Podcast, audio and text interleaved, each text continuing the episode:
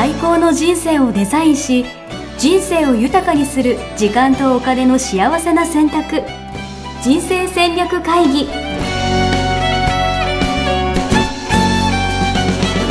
この番組は将来の仕事やお金人生にもやもやと不安を抱えている皆さんに元資産運用のプロキャリアとお金の戦略を同時に考える人生デザインコンサルタントの高頃もさあやが過去5年間延べ1700人の人生を望む形で豊かにしてきたメソッドを時間とお金の選択という切り口からお伝えしてまいります皆さんおはようございます。おはようございます。一生日経人生デザイン研究所の高頃もさやです。マネバナの高田です。はい。今日は3月の10日ですはい。ね。3月10日。うんもう皆さん何の日か知ってますか？はい。何の日でしょうか？はい。もう皆さんだったらね、もうわかると思うんですけど。はいまあ、今日は応援フェスということで。うん日本全国でですね、うんうん今日うはん。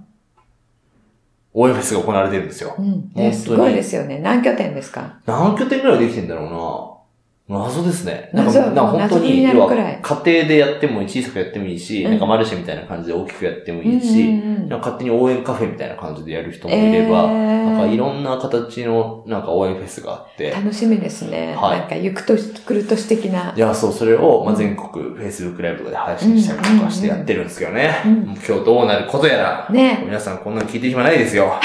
今日ね、あの、まだ時間がある方はね、はい東京はどこに行けばいいんですか？東京はですね、うんえっと、まあ、昼間15時からはうんいろんな拠点でやってるんで、まあ、はいそれをちょっと検索していただければと思うんですけど、はい。19時からはそのキングコング西野さんとかはいを呼んで、うんえっと、後楽園の文京シビックの大ホールということおで、ー、文京シビック大ホール。ははい。あの、1800人ぐらい入るホールでね、うん。やってるんで、うんぜひ遊びに来ていただけると今日嬉しいです。、今日、ドット参加は？戸田さんがもうありですよ。どうせあの、自由席で、うんあの、無料でやってるんですよ。あ、無料ってね、言ってましたよね。そうなんです。全部投げ銭方式でやってるんですけど、うんうん多分、どっちみちドタキャンの人とかもね、うんいると思うんで、うん多分入れると思うんで。ぜひ、ドット参加、お願いします。してください。はいお願いします。ね会11日、明日はね、さやさんも来ていただいて、そうですね。はい、お話しいただこうかなと思うんで。はい、はい。それは大観山かなはい、大観山。うん。はい。それも、あの、URL ね、そうですね貼っておきますので。見てください。見てください。はい。じゃあ今日のテーマは、はい。えーっと、嫌なことがあった時に、うん普通に凹むか、ポジティブに考えるか。これだって、うんもう普通に考えてですよ。うん。もう凹むことにいいことないでしょ。うん。そうですよね。もうだからポジティブに考えて、うんうん嫌なことがあったことをね、うん。笑顔でいりゃ、うん。ん？なんだっけな？笑顔でいりゃ、嫌なこともいいことに変わるみたいな。なんかスマップのオリジナルスマイルみたいな。うんなんだっけな？スマップの歌詞にあるんだ。そうそうそう、そういう歌詞があるんですよ。なるほど。皆さん思い出してる方いらっしゃると思うんですけどそう。ここ私たち二人しかいないから、誰も言ってくれないです。そう価値があるんであ、すね。違う、ミスチルだ。ミステル？そうです。笑顔でいりゃいいこともあると思うから、みたいな。うーんだそれがいいことの序章です、みたいな。なるほど。そう。なるほど。だからどんな嫌なことがあってもね、うんまあ笑顔でいようぜ、みたいな。うんうんそういう感じなんで、まあ今日としてはね、うんまあへこむ、へこむ、もうこれ、へこむはポジティブに考えるとか、もうへこむのは選択肢を選ぶ人が俺、わからない。いると思いますけど、うんいいことないですそう。もんね。まあ、どうせポジティブ、ポジティブの方がいいじゃないですか。うん、うん、うん。やっぱりそうですね。人生ね、うんこうポジティブでさえ続ければ、やっぱなんか、常にこう楽しくいられるというか、うん。前向きでね、うん明るく、うん元気に。そうですよね。は考え方で、思考がね、うん変われば、うんポジティブな気分になりますからね。。そうん。その思考を自分でう。そう。強制的に変えるっていうことですよね。そうです。だから、うん私の場合は、なんか嫌なことが起こっても、うん。とりあえずチャンスみたいなこと言うんですよ。うんうん。なんかでこれ Facebook でね、お財布なくしたこれは何のチャンスだそうそうそうそうそうそうそう。書いてあったりしましそう、たよね。風邪とかひいても、これは何かのチャンスだと思ってやってる。るんで、うん。そう。っていうと、へこんでる暇が、なんかどっかいいことないかなっていう、そのいいことを探そうとするみたいなね。うんうんうんうん。それすごい素晴らしいことですよね。ありがとうございます。うん今日はこれでおしまいですね。おしまいですね。3分で終わっちゃいますけれども。違うんですか？うん、あのね、はいポジティブに考えるって素晴らしいんですけれども、はポジティブに考えられない人が、うん。ポジティブに考えようとすると、意志の力で、うん。逆にね、病気になっちゃうんですよね。え？うん。そうなんですかだからもともとね、高根はポジティブ派なんだと思います。はいはいはいはい、うん。そのやり方がピタッとはまる。え、え、じゃあ、例えば、どういうことですか？要はその、なんかう、んちょっとなんか、何？嫌だなとかね、うん。嫌なことになっちゃったなって思ってる人ってまあいるじゃないですか。うんそういう人が無理くり、うんそのさっきみたいなポジティブシンキングで、いいことばっかフォーカスしようみたいうん。な、っうん。ていうのは、うん。何心が壊れちゃうとか、そういう話、体が病気になっちゃうみたいな話なんですか？そういう話。ええ怖っ 怖いですよ、これ。笑い事じゃない。私なんか変なこと進めてましたね、今。うん。あの、それが合う人はね、はいはい。いいんですけれども。ええみんなそうすればいいのかと思ってました。うん。そこがね そこがね、あの、自分の常識、自分のルールうんは他人にも当てはまるんじゃないかって思ってるところの危険なところですよね。なるほど。うん、危なうん、そうじゃない人は、まあ普通に凹んだまい。ま、うんポジティブに考えるのがいいって分かってるけどできないんだよって。確かまあに見てると、え、なんこんな凹んでんだよって思いますもん。そう言われると余計凹んじゃうね。凹んでなるほど人はね。お前になんか分かるかいなるほど。まずミスチル聞けよとかダメなんですか？うん。あの、もともと持ってる気質の違いですね。えうん。えじゃあ、凹むのも悪くないってこと？凹むのすごいね、意味があるんですね。えうん。すごい意味がある。だからそこを端折っちゃうデメリットもあります。えええまず凹めよみたいな。俺言われますもん、凹めよ。うん。あの、凹めよっていうことでもないんだけれども、は自分がもし凹んじゃったんであれば、うん。凹むのを許す。うん、うん、うん、うん。いや。凹んだらダメでしょうって。うん笑顔でいようよって泣いてるのにいいってなんか笑ったりとかうん。するのではなくて、うんまあ泣きたいうんん。だったらまあうん泣くってことですね。なるほどね。うん泣いてもいいよと。そう、泣いていいよと。で、あの、ズーンってなったら、うんズーンって体育座りしてズーンってなってると。うん。で、1日ズーン、2日ズーン、3日ズーン。そうすると、うん。人間って、うん。こう、下がりに下がったら、うん。海底に届いたらこうやって上がってくんですよ、自分で。海底っていうのがあるんですか？あの、例えね、今の。例えば、その、要はなんかその、ずーっと下がって落ち込んで落ちてみたいなのがあるわけですよね。でずーっとね、落ち込み続けることはなくて、うんあの、心というのは自浄作用があるので、ずーっと落ち込むことはなくて、ここで、どっかではい落ち,、込み切ったら、はドンって海底バウンドして上がってくるんですよい。。へーえ、それってなんか、例えばですけど、うんまあ、いわゆるうつ病の人みたいなうん。人とかもそうなんですか？うつ病の人は、これが、えっと、この辺で止まって、えっと、すごいいいことを言っていただいたんですけど、はこの自分の海底ヒットがないまま、い。うん無理にポジティブに言ってくると、うんこれがないので、うん自分で上がってきてないので、この、えっと、凹んでる間に回復してるんですよね、自分の中で。回復がなくなっているので、うんそこに留まるわけですよ。病原が。へなので、えっと、それが作用しー。て、へで、これも苦しいわけなので、あの、わざとポジティブにしてるのも苦しいわけなので、二重の苦しみになって、えっと、またもっと行くんですー。ね。へー。で、ここで、いや、ポジティブにしなきゃ、ポジティブにしなきゃって、へーこの辺でうろうろしてるっていうのが、軽い鬱のなるほど。人がなっている状態。なるほど。うんでもそう言われてみると、うん確かにポジティブシンキングが、まあいいみたいなうね。ん。ポジティブでいやいいじゃんみたいな、前向きでいこうぜみたいな言葉って、こうまあ、はびこってるわけじゃないですか。うんうんうんだからそれはだから知識としては要はみんな知ってるわけですよね。うん。うん。だから凹んでる人もう、ん。こんなことがあっても、やっぱうんそこからポジティブにじゃあなんなきゃとかってうんな,、なって、うんそれが逆に苦しいってことなんだ。そうそうそうそう。だってなろうとしたってなれないから、なるほど。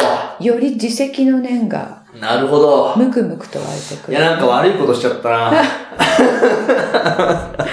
それもね、必要ないよ。そうやってね責めることも必要ないんだけど、あの、だから、落ち込むときは、落ち込ませてあげるっていうことですね。うんあの、お友達だったとしても、うん自分だったとしても。うん。で、時間が必要な人っているんですよ。確かに。うん。確かに。それはその人によってうん。3日とか5日とかあるわけですね。うん。その自分のうん。これが。リミリズムが。うん。なので、1週間の人は、まあ、1日でね、上がっちゃう人は、1週間も来てないよ、顔見てないよって。どうしたのかな大丈夫かなって心配になるんですけど、あの、彼、彼、彼女たちにとっては、それが必要な工程なので。えっと、友情とか愛情とかがあるのであれば、待ってあげるっていう。ことですね。信じて待ってあげる。なるほどで、。それが、まあ、例えば、えーもっと長かったとしても、うん信じて待ってあげるっていうのを伝えておくんですね。うん。待ってるからね、みたいなねうん、。そう。信じて待ってくれてるっていう人がね、いるだけで、うんあ、自分回復に向かうんだなっていうのが入るので、なるほどね。そこで向かわなきゃって思うと、うんまた違っちゃうんですけど、なるほうどん。回復するぞって意志が湧いてくるのでね。いいですね。じゃあなんか例えば、へこんでる人がいたら、どうすればいいですか？じゃあ、えっとね。結構その励まし方とか、まあ今日ね、うん。応援フェスなんで、うん。応援の仕方だけで言うと、そうです。よね。うその応援されるっていうことも、うん。あの、自分がこうやりたいんだけど、ちょっとこう、力がとか、うん。ちょっとあと一歩の勇気がっていう時うにん。背中を押してもらえるとすごく嬉し。いですよね。うん。だけど、やっぱり嫌なんだよねっていう時に、うん。あの、応援されても嫌だからって、まあそうですよね。なってしまいまだってなんかね、うつの人に頑張ってとか言っちゃダメとかってよく言いますもんね。うん。もうだからポジティブになろうなろうってうん。もう頑張ってるわけだから、うんもう頑張れないって思うわけですね。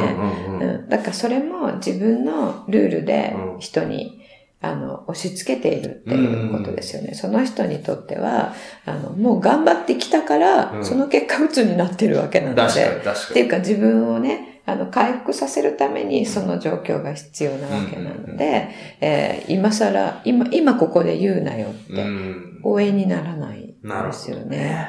うん。でね、えっと、へこむっていうことはい自体を、なくすっていうこともできるんですね、実は。ほうん。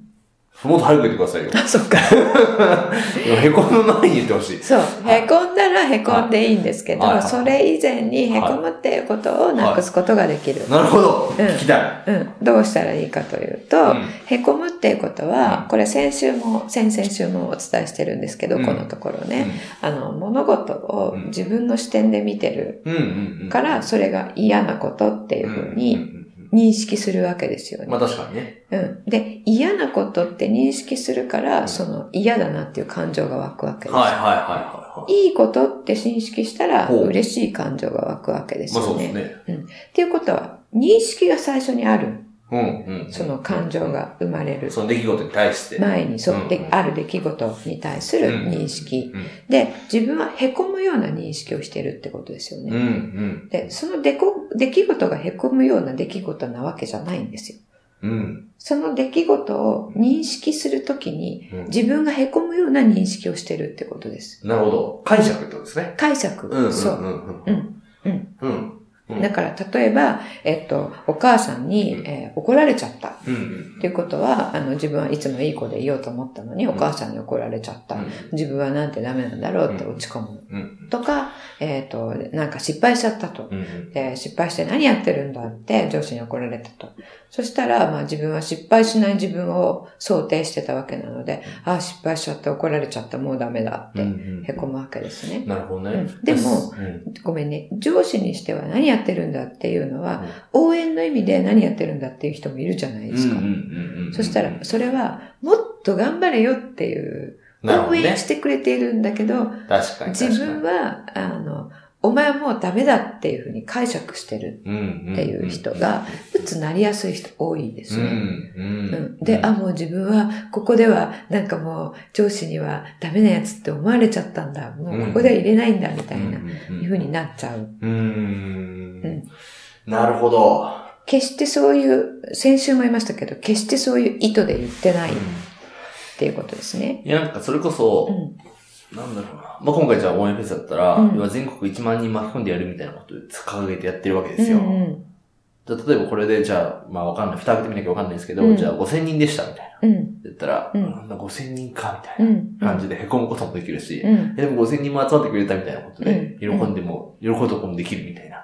そう。それで言ったら、5000人で満足しましょうっていうことじゃなくて、5000人で目標未達、残念でした。うん。それ残念だよね。うんそれ残念な気持ちも感じうる。ん。でも、5000人で未達っていうこと自体のメリットがあるんですよ。ほう。どうですか？どういうメリットがあるでしょうか？え？その5000人でいいじゃんっていうふうに無理くり思うんじゃなくうて、ん。5000人未達を認めた上で、うん。じゃあ未達だったことのメリットは？え？メリット？浮かばないでしょ？向こうはな。それが、うんあの、認識の偏りっていうものですよ。えー、怖っ。認識の偏り、あるい怖はっ、専門用語でバイアスって言いますか、はいはいはい認知認知のバイアスって言いますけれども、それがね、うんえっと、物事っていうのは、うんいつもプラスとマイナスが同じだけある、自分にとって。うんっていうのを言ってると思うんですけど、中よね。そう、中庸。はうん。それが、両方見えたら、う落ち込まないんですよ。ん。なるほど。で、ポジティブ思考っていうのは、マイナスを見ようとしないから、うん。これ、えっ、と、逆のうん。バイアスになっちゃってる。逆のバイアスを目指してる。なるほどね。真理には近づいてないんですよ。うんポジティブ、いつもポジティブに言おうっていう。なぜならば、真理は、半分はマイナスがあり、半分はプラスがあるから。で、両方見て、プラスとマイナスがプラス1とマイナス1足したら0になるじゃないですか、算数と同じで。あ、プラスとマイナスが同じだけあったら、それがぶつかって追消滅っていうのをするんですよ。で、0になる。い。なるほどね。うん。っていうことは、うんじゃあ5000人しか集まらなかった。やマイナスは目に見えてますよね、今。うん、プラスが見えてないっていうことです。じゃあ、プラスは何でしょうか？え、何ですか？ご船長持ってくれたみたいな、そういうことじゃなくて。うん。で、それはポジティブに転換しちゃってるっていうことです、ね。なるほどね、うん。事実を事実として見る。え？例えばないですか？例えば。例えば、じゃあヒントを与えましょう。はい。5、えっ、ー、と、5000人しか集まらなかったっていうことをみんなで知ったとき、うん、みんなどういう気持ちになるでしょうか？あの、運営、スタッフ、一緒にやってる。いや、まあ、目標達成できなかったな、みたいな。うん。できなかったな、となって、どうなりますか、例えばじゃあ、次は頑張ろう、みたいな。うん。ってなりますよね。うん、そしたら、次頑張るために、どう、どういうふうになっていきますか？頑張るために、じゃあ今から何、準備しようとかなのか、まあ、なんで、できなかったのかというかね、うん次もっとどうすればいいのかみたいな、うん。そうですよね。うん。そういう話し合いをして、うんじゃあどうしたらあと5000人集められたのかっていうようなうん話し合いをみんなでしていきますよね。うんそうしたら、えっと、その瞬間うにん1万人達成した時よりもうん結束が高まってませんか、まあ確かに。うん、なるほどね。今度またみんなで頑張ってやろうよう。はいはいはい。違う目標がね。うん、そう。あの、同じ目標を持つとうん人間は結束が固くなる。うんうん。ですよねうん。同じ敵を持つとかて結束が固くなるっていうのと同じように。うん。うん。だから、そのみ、皆さんの中にうん、この新しい結束っていうのが生まれるっていうことが一つメリットとしてありますよね。なるほど。うん。で、それ事実として前より絶対結束固くなってるのに、うん。誰も気がつかないの。うん。確かに確かに。未達残念だった、未達残念だった、頑張ったのにっていうところにとらわれているから、うん他の認識の仕方ができない。なね。他のそのメリットのところに気づけないみたいなね。それは、その次元から一旦出ないと見えないことなので、え同じ次元にいたらうん。課題は解決できないってうんいうね、うん。言葉、有名な言葉がありますけど、そこの次元から一回出ないとならないので、うん。出るっていうことは自分が今見えてないものをうん。自分に質問をして、うんメリット何かなってうん見るっていううん。ことなんですね。うん。うん。うん。で、さ、答えが出なければ出ないほど、今自分がそれは持ってない認知のの仕方なので、そこに自分の成長の余地があるっていう。なるほど。うん。でもそれあれですね。やっぱ一人じゃ気づけないですね。うん。みんなでやるのがいいでね、すね。そうですね。うんみんなでこう、どんな意味があるんだろうみたいなね。そう。で、それのやっぱりね、うんえっ、と、ファシリテーターというかね、うん。そういうワークを誘導できる人のもとでやるといいですね。そうですうね。ん。なるほどうんな。そういうこともお伝えしていますので、ははい。い。一緒に考えていきましょう。はい。なんかのね、あの、うちの公開講座何かうんうんあった時に、どこかでお伝えしますので、いいですね。機会があったらいらしていただければと思います。表参道で待ってます。はい。表参道でお待ちしています。じゃあ今日はそんな感じそうですね。ははいい。。ありがとうございます。はいじゃあ、次のはい。宿題ですね。はい。次は、えー、51回ですね。はい。二者択一をするとき、ほ楽しそうな方を選ぶかう。、うん。難しそうな方を選ぶか。なるほど。いや、これは簡単でしょ。うん。楽しそうな方じゃないですか。うん。でもね楽しいことをしてるとね、人好きなことをしてるとこう熱中してさらにスキルが上がってみたいな。ですよね。はい。最近は好きなことをするっていうのをね、はいはいはいちょっと盛り上がってますね。そうですよね。好きなことだけして生きていけみたいなこと、うんホリエモンが言ってて。うんうん。うん。言ってますね、ホリエモンね。うん。うん。だからじゃ難しいことわざわざしなくていいんじゃないですか？あ、うん、難しいこととかね、はいめんどくさいこととかね。はい。やだ。はい。じゃあ、次回はそれを掘り下げてみたいとそう思いま。ですすね。よろしくお願いします。はい。はい。では、今日はこの辺でありがとうございましたさ。よなら。そして皆さんにお知らせがあります。いよいよ2月から人生デザイン構築学校2018年の1日入門講座を開催いたします。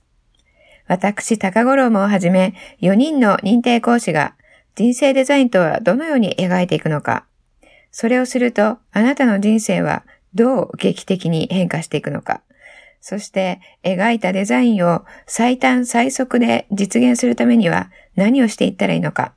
そういったことをステップバイステップでわかりやすく、えーお話ししていきたいと思います。